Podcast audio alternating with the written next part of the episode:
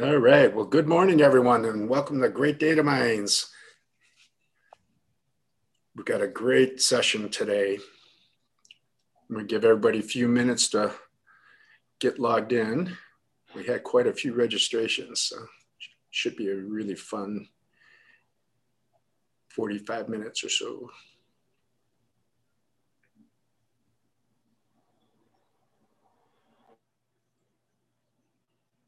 Hoping everybody's recovered from the holiday weekend.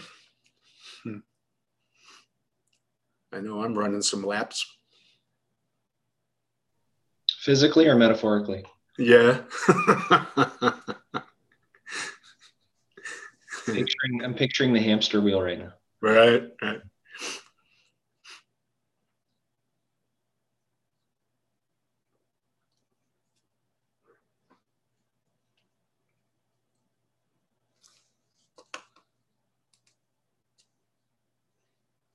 Good morning, Laura. Welcome.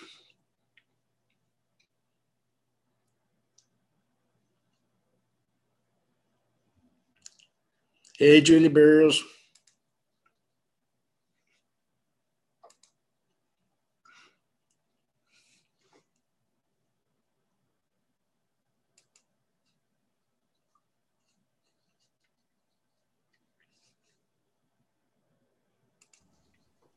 Good morning, everybody. Good morning, Julie. How are you? Great. I'm excited about this. Yeah, yeah, this is going to be a good session.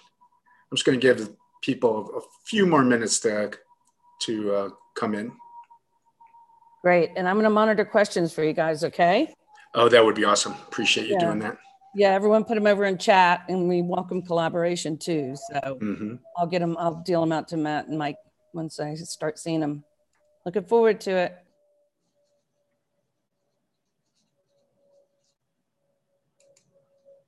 Yeah, we'll just give a couple more minutes, everyone, and then we'll get started. Mike, is there a story behind behind the two uh, red figures on the shelf behind you? Um, so my partner has a hobby of restoring uh, Latin American folk art. Ah, okay. So the, those are all. It's like um, almost a plaster of Paris kind of thing. Okay. Um, and uh, her family has been collecting them for years, and when they get chipped or broken, she she brings them to the hospital here. So, I have young kids. I'm just thinking of the Toy Story movie. I think I want to say it was the second one when Woody gets uh, he gets taken and to the uh, the store owner, and he's he brings in the doctor that stitches him up and paints Uh-huh. him, and shines him, and all those things. So that's Yeah. that, that's the vision I'm thinking of right now. Oh yeah, yeah. She's yeah, and, and she really gets at it. Um, I, I'm surrounded by it. I've got another whole wall of them over here. Uh, I switch up every season. You feel like you're being watched. Oh yeah. All right. I think we're going to go ahead and get started. So, good morning, everyone. Welcome to Great Data Minds um, event series. Uh, today, we're excited and honored to have Matt Smith uh, from Microsoft. Matt's the Chief Data Officer for the Western Enterprise region. Um, and I want to welcome you, Matt. How are you today? Thanks, Mike. I'm doing great. How about yourself? right. I'm hanging in there. Like I said, metaphorically and physically, Yeah, running off the weekend.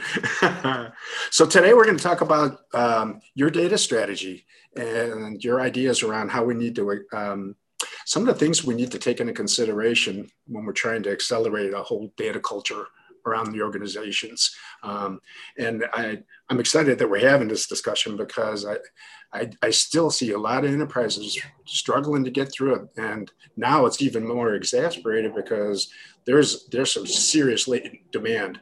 If you read any of the research being put out by Gartner or McKinsey or whatever, data and analytics is going to be a huge component of the di- digital strategy, which we'll talk about in a little bit. So welcome, sir. Thank you. Thank you. Yeah. I love Yeah. it. So, um, let's let's go ahead and get started. So, um, some of the areas of impacting a data culture, like, so I am seeing uh, a shift, a paradigm shift taking place, and primarily prompted by some of the enabling technologies that are out there today.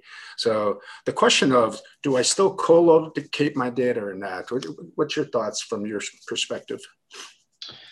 Yeah, you know, I think um, I think the emergence of of um, some of the big data technologies really uh, opened up the opportunity to, I would say, shift the economics and so the popular three or four V's, depending on which one, you know, which model you prescribe to, um, I think we're starting to see that materialize more, Mike. Um, you know, historically, a lot of companies, I would say, primarily operate their business on square data, right? Mm-hmm. So, you know, I would say anywhere in the range of 85% of uh, an organization's data is, is square or, or relational, right? Mm-hmm. So, you know, some of the challenges that that you know organizations are still encountering is it's really expensive um, to maintain relational data at scale. Um, and so, you know, I think that's where the, the paradigm shift of the cloud and uh, really helped that economic, right? And so what we saw was a decoupling of these expensive compute systems and the data that they they would manage, right? Mm-hmm. Um, so Hadoop was really big at the beginning of, of you know the cloud emergence, and and I would say we're we're we're mainstream um, enter in in cloud adoption from an enterprise standpoint. So I think it, north of 95% of all enterprises um, use some flavor of of Azure, which is Microsoft's public cloud service, right? And so mm-hmm. many of those are doing things like managing data right because that's that's one of the most cost effective manners of of using the cloud and so we've seen this um, continued adoption of, I would say, data lakes, right? So a way that we can um, land just the raw data about our business into some, you know,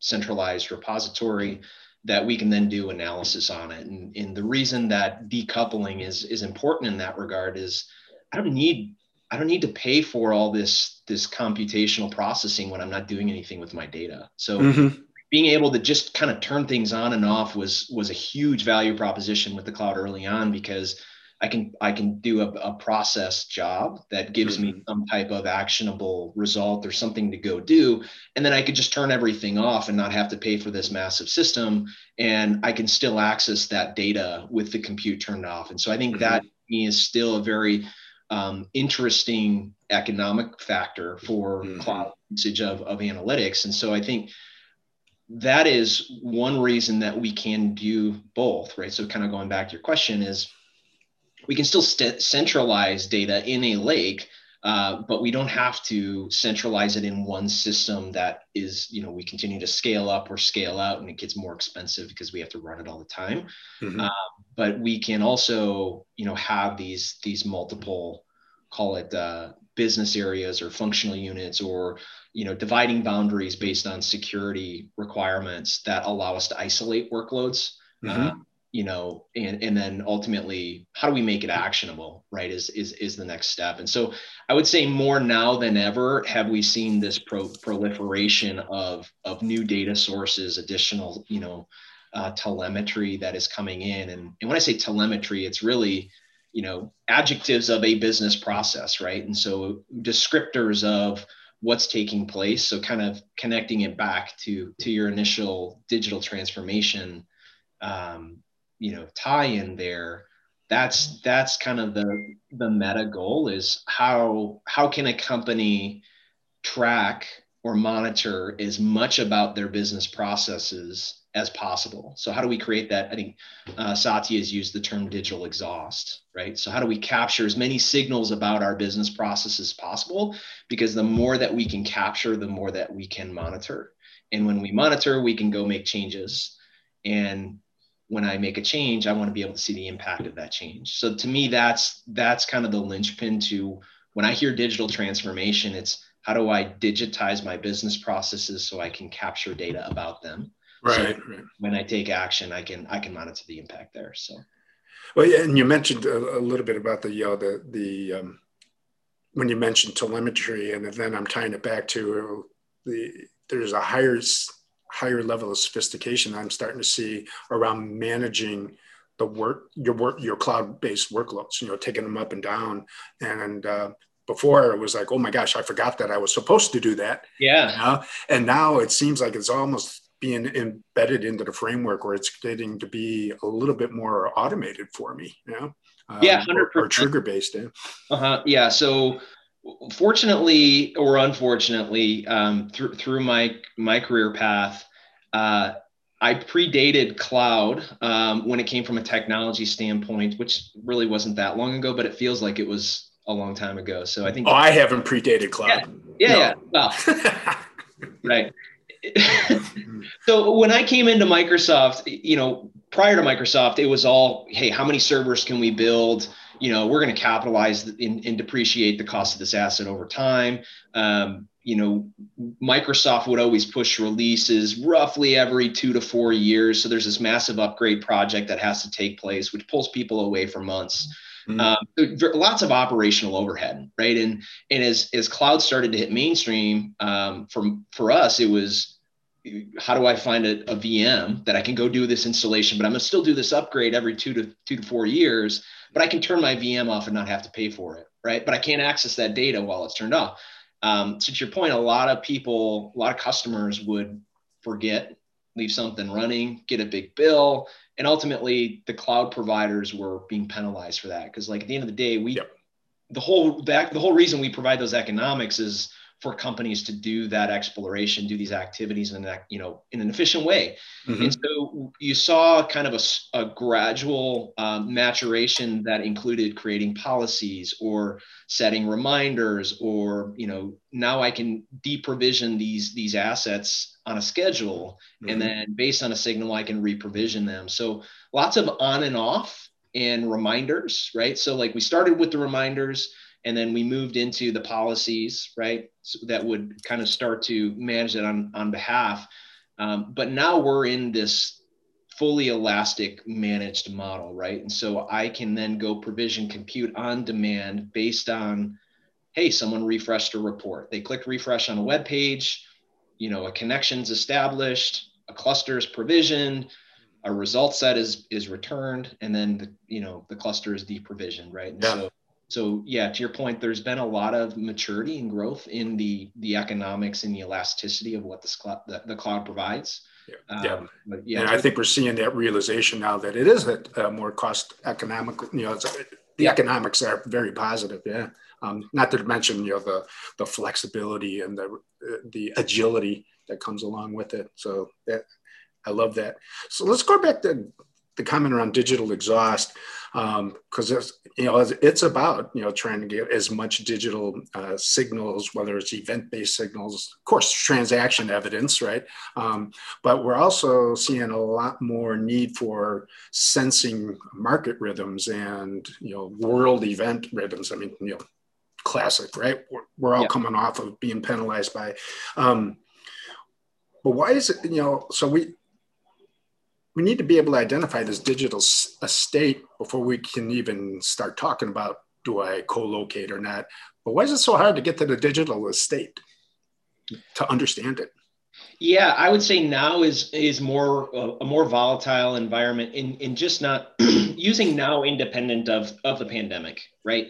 Um, because we're we talk about cloud being uh, mainstream and enterprise, with that, like I, I'm, I'm using the term cloud independent of infrastructure and data state, right? So we've seen emergence of companies be coming to market as a SaaS offering first, right? So in the past, we'd, you know, a software organization would create a solution, it would get deployed on a server in a data center, it's licensed and all those great things. But now we're seeing these, and, and not even now, this isn't new, uh, but they're the proliferation of SaaS providers. Mm-hmm. Um, enables quick adoption, you know, low low cost to enter. Um, you know, it, it de-risks companies' investments in products because it's a subscription service that can be turned off at any time. Mm-hmm. And so there's benefits. And then, you know, being that it's hosted as a multi-tenant solution, now these SaaS providers have the ability to monitor usage and telemetry and gather feedback in real time to go make innovations in their products all the time, right? So there's tons of benefits in SaaS paradigm or the SaaS shift uh, of the market. but what that does is that is that exacerbates data um, data proliferation in silos, right? Because when I go stand up a SaaS system, it's not integrated with my other business processes. So it's effectively a silo within my organization. And for me to go integrate it into a core business app like an ERP or a CRM system requires significant labor um, to make that happen, right? Yeah. So how do we how do we de-risk that? How do we get a, a holistic view of our ecosystem? Which when we say a data estate, it's it's our corpus of data, right? You've got to get your arms around all of the applications and business processes that are digitized. Mm-hmm. Uh, or not digitized for that matter, and capture that, and then start to make inferences and um, decisions about our business that is resulting from all that data. So to me, mm-hmm. that all of this this proliferation of SaaS applications and the mergers and acquisitions that are taking place within an organization's landscape, it's it's never going to get easier, right? I don't know that we'll ever see a huge consolidation of the SaaS market, right? We'll see mm. acquisitions being made by, you know, by Microsoft or by Salesforce, right? Are probably kind of the two two of the most um, well-known M&A companies. Amazon is big about making acquisitions as well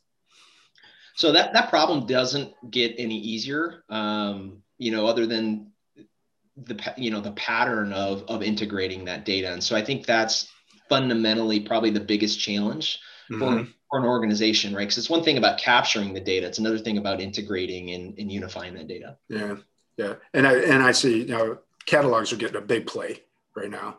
Um, and um, not only because I want to get my arms around the, the data estate so I can do cooler things to optimize my processes to your opening comments, um, but I've got the likes of GDPR and CCPA and LMNOP and all the other regulations that are coming out. LMNOP, that, is that a new yeah, it's a new one, right? um, that uh, um, are forcing me to get my arms around my estate because I need to know where the customer is, right? yeah. So I'm, I'm kind of excited about that resurgence of the, the catalog world and, and the, again, the sophistication that's going into that. So, um, yeah, I think to your point, I mean, you're seeing, you're seeing more, uh, more uh, compliance and regulation outside of just core finance or core hip, you know, health privacy data, uh, privacy mm-hmm. data. Um, and so GDPR, CCPA, like you're seeing all of these these additional uh, regulations coming out that imply financial repercussions on organizations that are not diligent about managing their data state, right? Mm-hmm. So not only should we be doing that to keep the privacy of our customers or you know or members or employees information, but you know there's there's a financial hit that's associated with that. And, and to your point, uh, catalog is just one aspect, but like that, great. I've got you know documentation about what's what data I have in my ecosystem, and maybe who the the steward is or process owner for me to request access to that. But mm-hmm. how do I get visibility within my ecosystem of, of who's accessing that, and how do I get visibility when you know a new system pops up or a new entry into my data state is created? Mm-hmm. So, you know, one thing that to your point, catalogs being hot Microsoft had a, a data catalog back in, uh, gosh, I want to say 2012, 2013. Um, and it, we, we hadn't invested heavily in, in that offering for some time until, uh, as of recent, we, we just came public with a new service called Purview. Mm-hmm.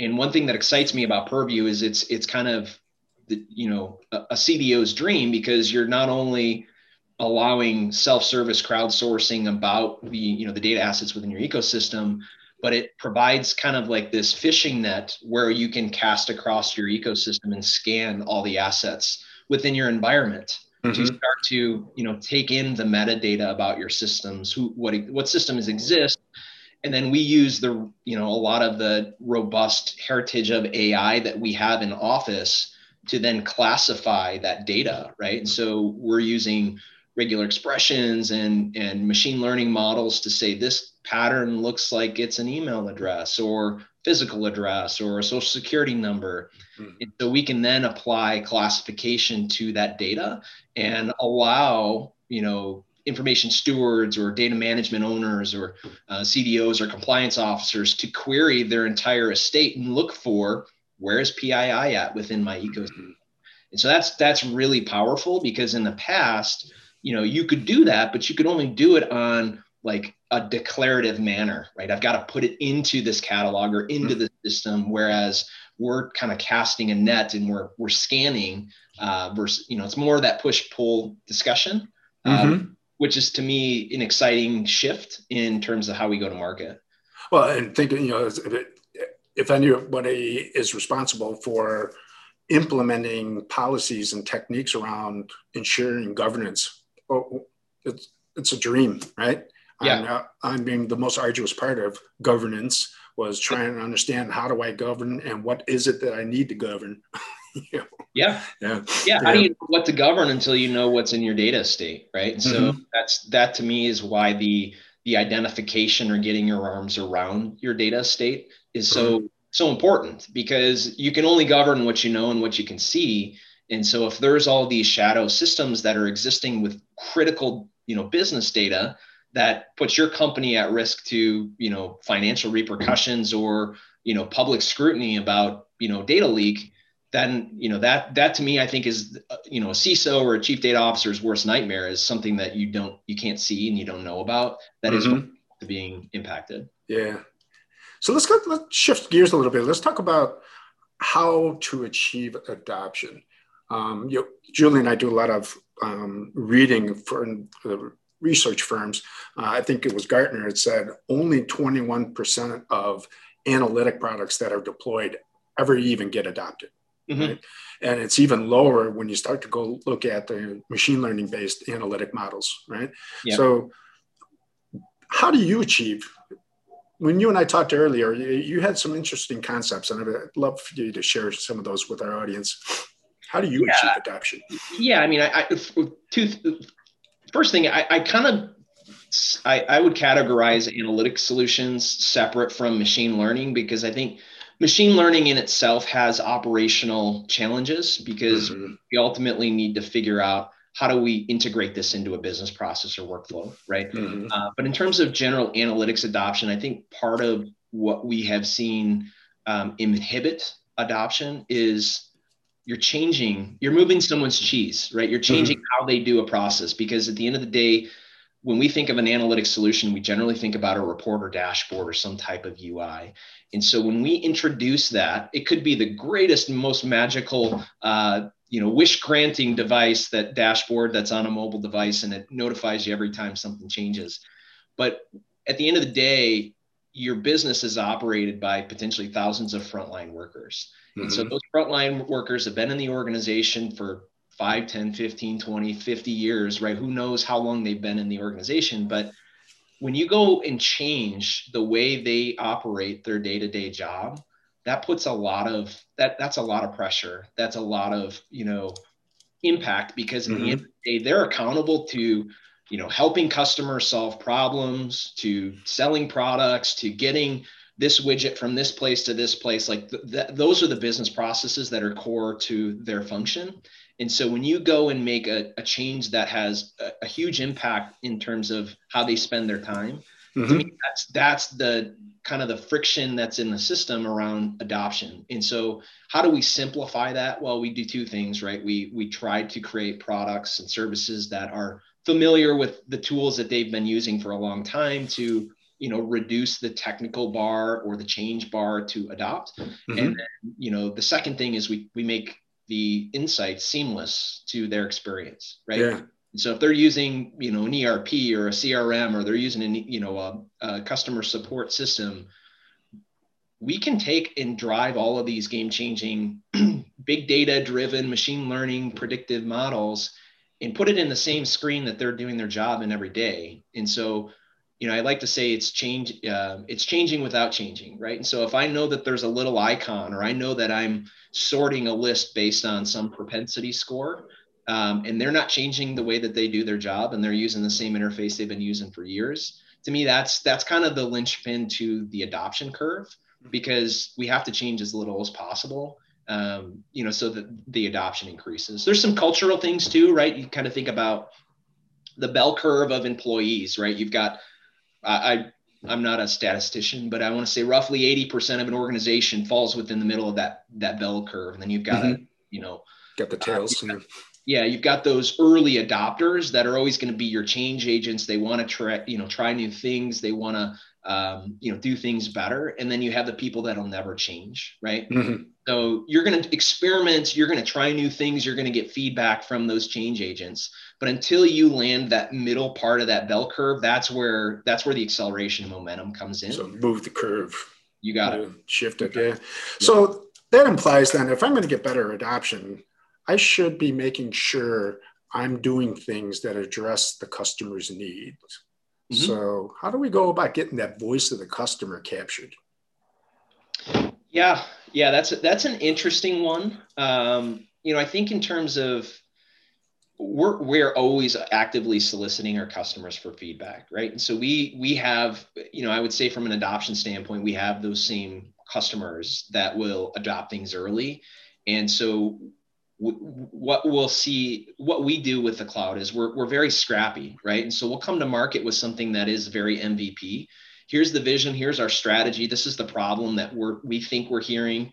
And you know microsoft we're our own we're our own biggest customer right? And so you know we have a whole strategy around 1p equals 3p meaning um, what we build internally is what we take to market through products right? And so mm-hmm. we have a, a lot of you know businesses within microsoft that uh, our customers are in the business of as well, right? When you think about we manufacture devices, we create software, we, you know, until right. prior to the pandemic, we operated retail stores. So we're in the biz- very similar businesses. Um, and so we're always actively soliciting feedback and, mm-hmm. you know, taking a scrappy MVP approach to build something. Um, and the cloud allows us to be nimble and agile around how we how we create and innovate, right? And so yeah it's it is call it kanban call it agile call it call it what you want but it's mm-hmm. a whole closed loop process of you know building something small seeing if it if it works. If it doesn't work throw it away and move on to the next thing. Right. Um, yeah learn from that and move on. Yeah. Yep. Yeah. the other thing awesome. is, is is kind of creating change programs and building brands around certain initiatives right and so you know historically you'd walk through the hallways and you'd see a you know a poster in the in the coffee you know galley right? And you know you're asking well laser what is that? And you know so like you know just kind of in advertising about motions and movements and getting stewards and change agents that will you know advocate on your behalf but also you know scale a movement through their network right is, is another great way so that they can be you know a champion or a sounding board that is also feeding signals back into in, into the program as well right right okay cool um, we got a question here um, this comes from MC. What's your take on API management with regard to tools and adoption? You know, I think maybe I'll pivot the question a little bit more to a, just APIs in general, um, because I think to me that is kind of that linchpin back to adoption, right? Mm. So think about how do I change as little as possible? Well, very often, you know, an insight or an action or a machine learning model is manifested through an API call. And so, you know, how do I integrate that system through those insights via an API? Mm-hmm. Uh, and so I would say that we still have a lot of customers that run non-modern platforms, right? So you think about, you know, the, the just the Herculean effort that would require to re-platform off of an SAP, for example. Right. Um, mm-hmm. So it's it's it's you know it's a heavy lift to go integrate an, an API into SAP, uh, you know. But for me to move into a modern platform, that's also a huge effort. And so, right. you know, we can only do the best that we can with what we have. And so, I think in that scenario, you know, we you know we tend to kind of rely back on batch data driven um, you know processes to to drive that. So we may not be able to you know do real time integration per se but you know we can plan accordingly so we might have an overnight job that is pre stack ranking you know someone's task list for the next day using a model um, mm-hmm. but we're using back end systems to do that right so it's it's a little bit more rigid but um, you know so i think the the question of api management is a relevant one because to me that's kind of that catalyst of of changing without changing. Um, yep. yep. I think it also, um, I, I, I am a firm believer that when I'm defining my data products for the purposes of enabling analytic products and or um, you know helping optimize some business functions the definition of that data product should always include api services to that product right um, and back to your scrappy mvp which i love that you know minimum viable product being able to roll out a, a, a good architecture that's microservices oriented um, I think is an incredibly important component for us all to consider when we're building data products. Yeah, I mean, you look at it. I mean, our core our core platforms for data, we have really two, right? We have Power BI, which, you know, that kind of goes back to, boy, this feels a lot like Office. It's moved really quickly. We decoupled it from Excel so that we could move faster, um, and now it's, you know, it's been I think we're over 21 years in a row where we're a leader in the Magic Quadrant in BI and analytics, right? So the the acceleration curve of adoption of Power BI has been unbelievable.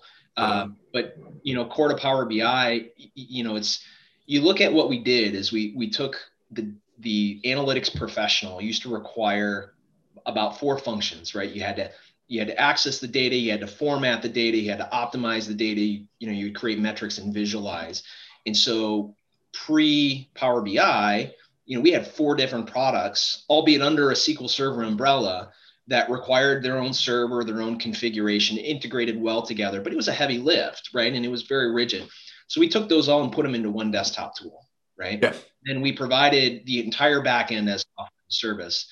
Um, but you know, along that notion is how do we adopt AI, right? Because we know that data science requires its own skill set, its own knowledge, and mm. so you know, part of back to that A- API discussion is we have all these pre-trained AI solutions that we call cognitive services.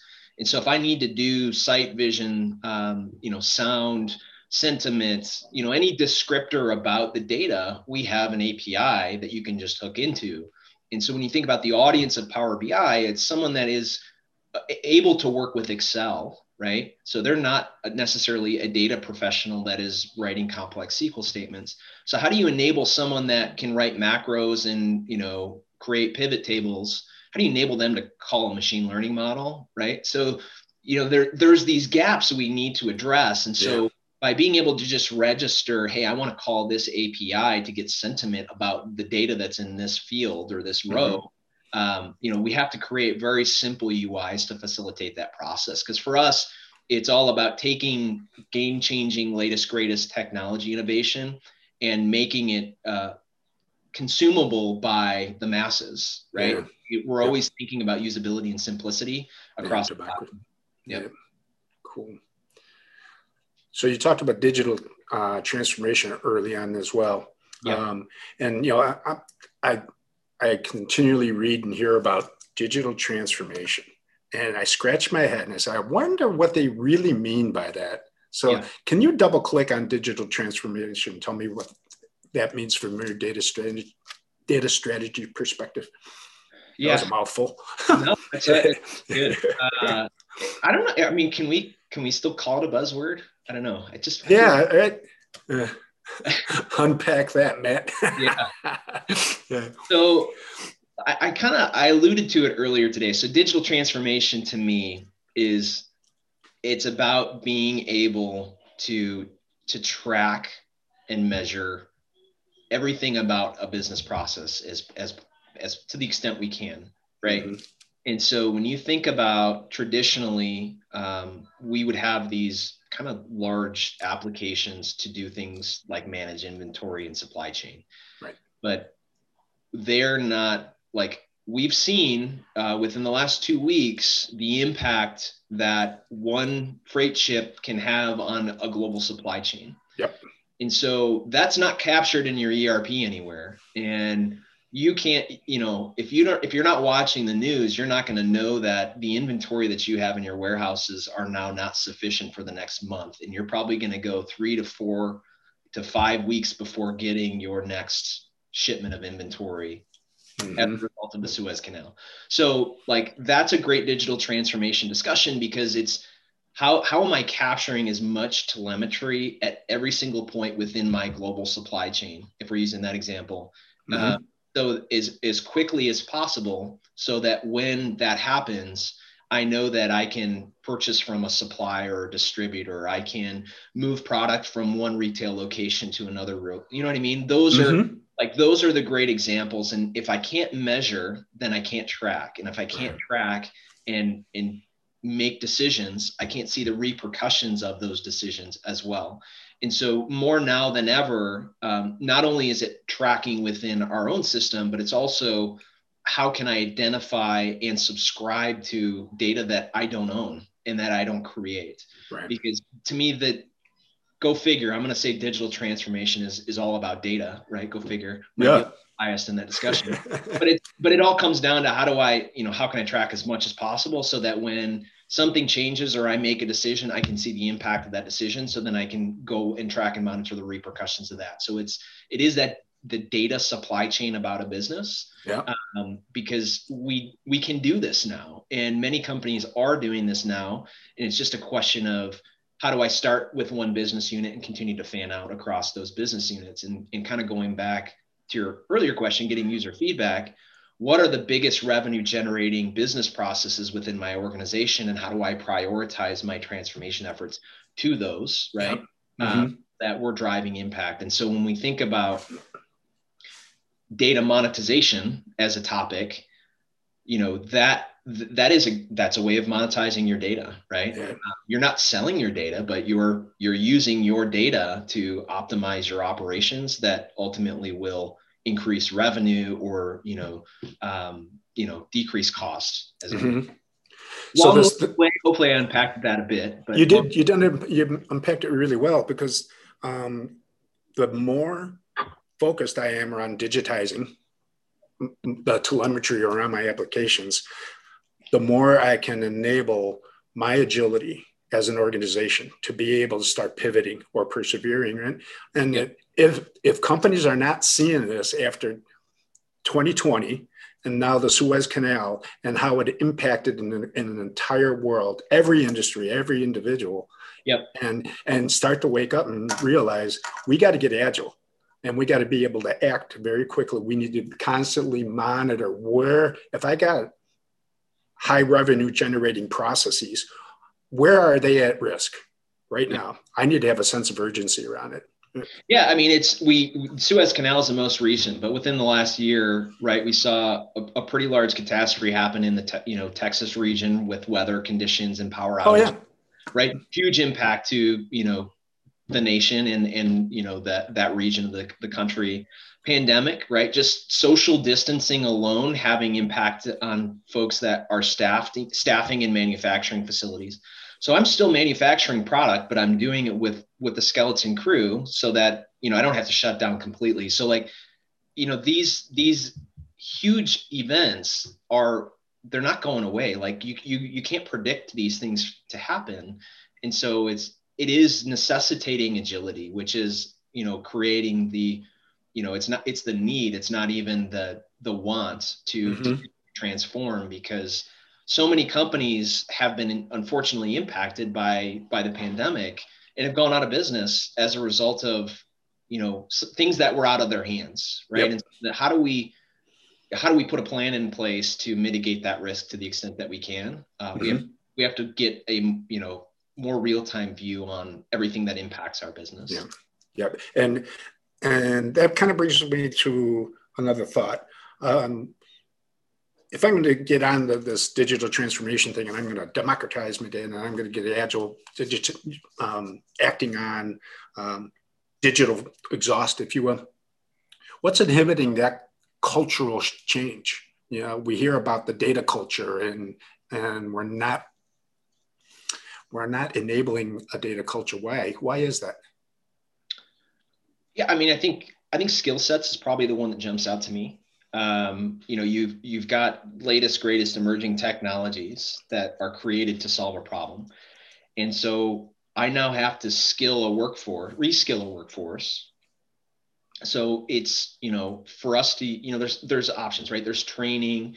Um, you're going to have those change agents those folks that are always pushing the curve and looking for new ways of solving problems. Mm-hmm. so the question is is how do we scale that right? How do we how do we grow that that audience um, we do it through education, right? So, you know, institutions, universities will educate the next generation workforces on the relevant industry skill sets. Mm-hmm. But you know, be you know, data science is a great example there, right? So every college institution at this point has probably likely a data science program. Mm-hmm. They're fundamentally grounded on you know Python and R, kind of the most well-known technology or languages that are used to, to facilitate that process. And then they have these business and statistic courses to kind of give folks the the domain context to go have a meaningful business conversation. So so skilling universities, right, and then training is another way. Um, and then for Microsoft, one approach that we do is we try to um, use skills of today, but back it by the next gen, you know, technology and platform. So great example. Uh, our second platform, biggest platform in the data estate is Azure Synapse. Um, it's a suite of products that is a cloud scale big data and analytics platform uh, as a service runs on our cloud. Um, we have a number of off options that just for call it data wrangling alone, where we have uh, a, a number of options, right? You can you can you know really what's changing the the, the data wrangling ecosystem is Spark as a technology because it does a really good job of, of you know, scaling from a performance standpoint um, data engineering tasks. Uh-huh. Uh, so I don't. I'm eliminating the need to uh, to manage big, you know, create and manage big clusters and you know logically partition my data across the compute that it's going to run against. So, mm-hmm. what we do, our approach to that is okay, we've got this phenomenal technology that is Spark that does a great job of, of sharing you know data sets across a large compute environment. But we can't go ask all of our customers to learn Scala or Java or all these very advanced low level technologies to take advantage of that. So, what we do is we build services that sit on top of those game changing technologies that make it way easier to adopt. So something mm-hmm. like uh, Azure Data Factory is a visual drag and drop approach to um, to do data transformation. So mm-hmm. we can allow users and, and uh, developers to have an Excel-like experience that allows them to pivot and transform and filter and do all these great things with data under the covers, it's executing against a Spark runtime, but the front end is this nice visual drag and drop mm-hmm. in. So, you know, we can then insulate our customers from taking dependencies on very low level technologies, mm-hmm. and Microsoft can kind of carry the weight of that. And so they're getting the, the greatest capabilities of what Spark brings to the table in uh, cluster management and elastic pricing, but they're just using a Power Query interface if you're familiar with Power BI, or they're using an SSIS interface if you're familiar with SSIS as an ETL uh-huh. um, to get that benefit. Yeah. So again, these low code and no code enabling platforms yep. are are helping us not have to be so dependent on specialized skills and and we can right. get we can get the scale which i love i mean yeah, i'm, I'm a big fan I mean, we're we're a software organization as well, so we've got we've got to you know adopt these game changing technologies because that's where the industry is taking us. There's problems, there's fundamental problems in in all these approaches. So how do we mm-hmm. overcome those approaches? So um, you know, we build development tools for other software companies as well right? And so not only do we normalize, do we need to provide a user interface to drag and drop to use Spark, but we also have to create professional developer tools for other development companies to take advantage of, of Spark as an mm-hmm. example. And so, you know, the, the benefit we have here is we can we can provide an offering for those those data professionals or sophisticated data scientists because we have to do that internally for ourselves as well. And then we bring it to the masses. Let's, i think we the metric i saw is we hired over 25000 employees just during the pandemic alone. So like we have a lot of information workers mm-hmm. that are not professional data scientists either. So we've got this nice mix of both personas. Mm-hmm automatic, you know, um, fundamentally ground on this grounded on the same platforms internally behind the scenes. Yeah, and and when we are talking about the culture, you mentioned education. You guys do quite a bit of focus around edu- mm-hmm. education. Is that where data literacy starts to come into play? Yeah, I think to me, data literacy is is kind of a, a byproduct of adoption, right? Or mm-hmm. maybe adoption is a byproduct of data literacy. I'm not sure it's the chicken and egg discussion there, but mm-hmm. um, I think one of the biggest things is is maybe having a an executive executive sponsorship, right? So many organizations will make gut based decisions about, you know, uh, how they're going to approach a market or or you know adjust a process. Mm-hmm. And so, how do we become as educated as possible about that decision? Well, we have to capture more data about that mm-hmm. business process. It kind of comes back to digital transformation. Um, but when you have an executive that leads by doing, um, you know, and they're the ones sponsoring what what is an acceptable decision and how did we come to that decision? How we do that at microsoft it hasn't happened overnight but even within our field sales operations everything from an individual seller or a specialist all the way up to the ceo uses the same power bi set of dashboards and analytics so not only are we, you know, we've got the executive support. So Satya looks at those same reports and dashboards. Our, you know, area leads do, um, our specialists do, and they all get fed from the same you know crm system where we will you know track and monitor consumption or adoption or you know revenue opportunities that we forecast and so when you just centralize on the same platform you've got one version of the truth. We're all looking at the same you know screen and dashboard. No one has a different number than somebody else. And so to me that's kind of fundamental to data literacy is it, it is kind of this adoption um, adoption and literacy discussion that come mm-hmm. together but yeah. it has to be it has to be you know having a visible sponsor to say this is how we're going to do this and if i'm not getting this let me show you how we get it from the system that everybody is working on. Because when we go and create our own dashboards and, and spreadsheets and reports we now are not talking the same language on the same set of numbers and that's what causes confusion and, and inaccuracy around business, uh, business decisions. Yeah and and the leader's role um, a lot of people are talking about change management, right? Uh, mm-hmm. As a part of uh, helping with change resistance. Um, but I think the more important um, consideration is change leadership. Those leaders have to exemplify the goodness in change, right? Uh, yeah, yeah, and, and, learn it. Learn it all is a term that we we use heavily, right? It's you know something that Satya said very early on. He he came on shortly after I started at Microsoft, and he's very empathetic as as a human being, um, mm-hmm. and he brings that to the role.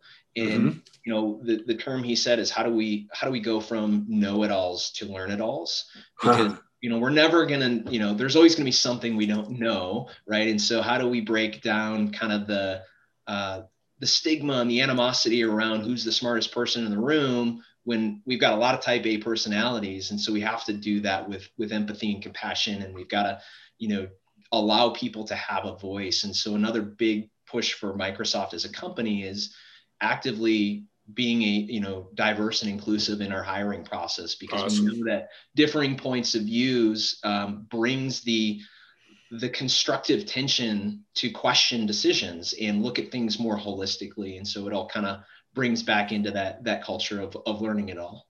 Yep. Ask Satya if we can use that quote in our uh, edu- in our human section. I love that. Um, I think we have coffee in about ten minutes, so I'll just I'll bring it up in our chat. Okay, there you go. um, we have one question. Uh, you may have already answered it, but what type of data analytics will drive adoption in the next three to five years? Um, is going to be OLAP or OLTP? How does this affect data modeling in the future? Maybe more NoSQL? Wow, that's a yeah. that's a complex topic. I, I think um, I think we're going to see more uni- uh, diverse data platforms right? You're already, you're already seeing this with if you're following Azure Synapse or even Power BI. We're kind of um, we're giving the ability to process data in the most effective way for the use case. And so, you know, NoSQL we're seeing emerge heavily in modern applications where we know there's a you know high concurrency or global nature that we need to enforce consistency. And then we're developing platforms to allow analytics on top of that. So you know NoSQL platforms as an example um, historically are are optimized for high concurrency read write operations um, may not be as optimized or tuned for analytics. And so in the past, we'd say, hey, plumb it out and put it into a big data platform to do analytics. Um, the way we're pivoting to that is we're creating these um, basically Synapse Link is if you if you look up uh, MC, if you look up Synapse Link is a great paradigm shift that we're doing. And so what we've done is we've put an analytical index on top of NoSQL data and then for customers, we're managing the synchronization of the data. So you don't re- doesn't require ETL to, to do that. But now we're giving uh, you know sub-second query responses for analytical scans, aggregation queries uh, on top of that NoSQL data. And so when we look at not everybody can use Cosmos DB, um, maybe it's a packaged application. So you know the the plan is is like how do we take that model where mm-hmm. we're getting the operational and analytic we call it htap hybrid transactional analytical processing. And you know fanning that out across the surface area of relational database engines. So um, or even NoSQL engines. And so you know how do we put that on top of a SQL server database? Because we know that's probably one of the most globally adopted platforms. So the same concept applies. And if you're familiar with uh, SQL Server, we've had these um, in-memory clustered column store indexes, right? Mm-hmm. And so taking the management aspects away from customers. Who no longer have to rebuild indexes and update statistics. We'll manage that for you because we can do that within our, our control plane in the mm-hmm. cloud. I think that's an interesting paradigm shift because it is creating that bridge between oltp and olap but we no longer are forcing customers to create this complex synchronization pipeline process to manage that uh, when we run it as a service in the cloud, it's just something you click on, and we're we're provisioning compute and all that that synchronization behind the scenes for our customers. I absolutely love what has happened in our industry in the last seven years. Yeah, it's just it's An exciting, such time. exciting time. Yeah, yeah. Definitely. So when um, when I was at Dell, uh, we Dell and Microsoft, of course, partner a lot. Yeah. And, and I remember and, and recall a lot of thought leadership and industry research coming out of Microsoft. Um, can you tell us about that? And does that research get made available out to the public? It, it does, yeah. So uh, one great example of, of that is um, we created a new SQL engine called Polaris, a Polaris runtime, I think is what it's called. Um, and so that was the research that Microsoft did internally to create our latest uh, Azure Synapse serverless data warehouse. So we now have a data warehouse that is pay per query. Uh, we actually have a, a free promo right now that we're giving away 10 terabytes per month of data processed through this engine for free through July. So for those listening, encourage you to take a look at that. Um, but all that research has been published, right? So we've got a lot of thought leadership in terms of, um, you know, the cloud scale requirements, is the diverse data types that need to be addressed. So MSR, Microsoft Research, uh, you know, has been we've that's been an org- part of our organization for roughly 30 years at this point. Mm-hmm. We've got over a thousand researchers in the organization, eight different labs across the globe. Uh, we account for 22,000 white papers, 4,000 patents, like lots, lots of smart people. Mm-hmm. Um, and so all of that hard work is, you know, being done to simplify the experience for our customers. So we want to give these, these innovative, game changing uh, capabilities to our customers in a way that they can actually adopt and, and digest it. So those, that's the engine that feeds into the Microsoft products and services that are built every single day. Yeah. Very cool. Very cool. All right, sir. We're um, coming up on top of the hour. So if if you had one final critical takeaway to leave everybody uh, with, what would that be? Get started. Yeah. Get, Get started. Yeah. Yeah. I think uh, to me, there, there's so much focus around what tool to use or, you know, how can we get that data? There's, there's a lot of focus and, and angst up front in a data project mm-hmm. um, that prevents us from adoption. And so the reality is, is with with the cloud, we can try something within a day or two. We can figure out if it's yielding fruit or not. And then if it's not, we throw it away and move on to the next one. So yep. like it's it's more about how do I get the velocity and agility with our business processes mm-hmm. and you know, can I rely on a, on a cloud scaler like Microsoft to provide the platform for me to build on? And so get started. I mentioned, started. Yeah, the free quantity offer that's available. And then mm-hmm. the Azure Purview piece, we also have uh, free scanning of Power BI and SQL free um, in preview as well. So lots of stuff you can do right now without even uh, paying a cent. Cool. Very cool. All right. Well, Matt, thank you very much, sir. Incre- incredible uh, dialogue we had today. I really appreciate your thoughts. And uh, just to let everybody know, sorry, Julie, go ahead. I said, great job, you guys. Thank you. Thank you. And just uh, a reminder for everyone hit uh, Great Data Minds events. Uh, we've got some great events coming up. We've got our Standing Up a Data Ops Practice uh, wor- workshop series, and then we have uh, another round of our Path to Modern Analytics executive workshop series coming up. So please check that out. Um, and thank you, everyone, for joining us today. Thank you, Matt, sir. Thanks for having me. Appreciate the time. Yep. Yeah, likewise. Take care. Bye bye, everyone.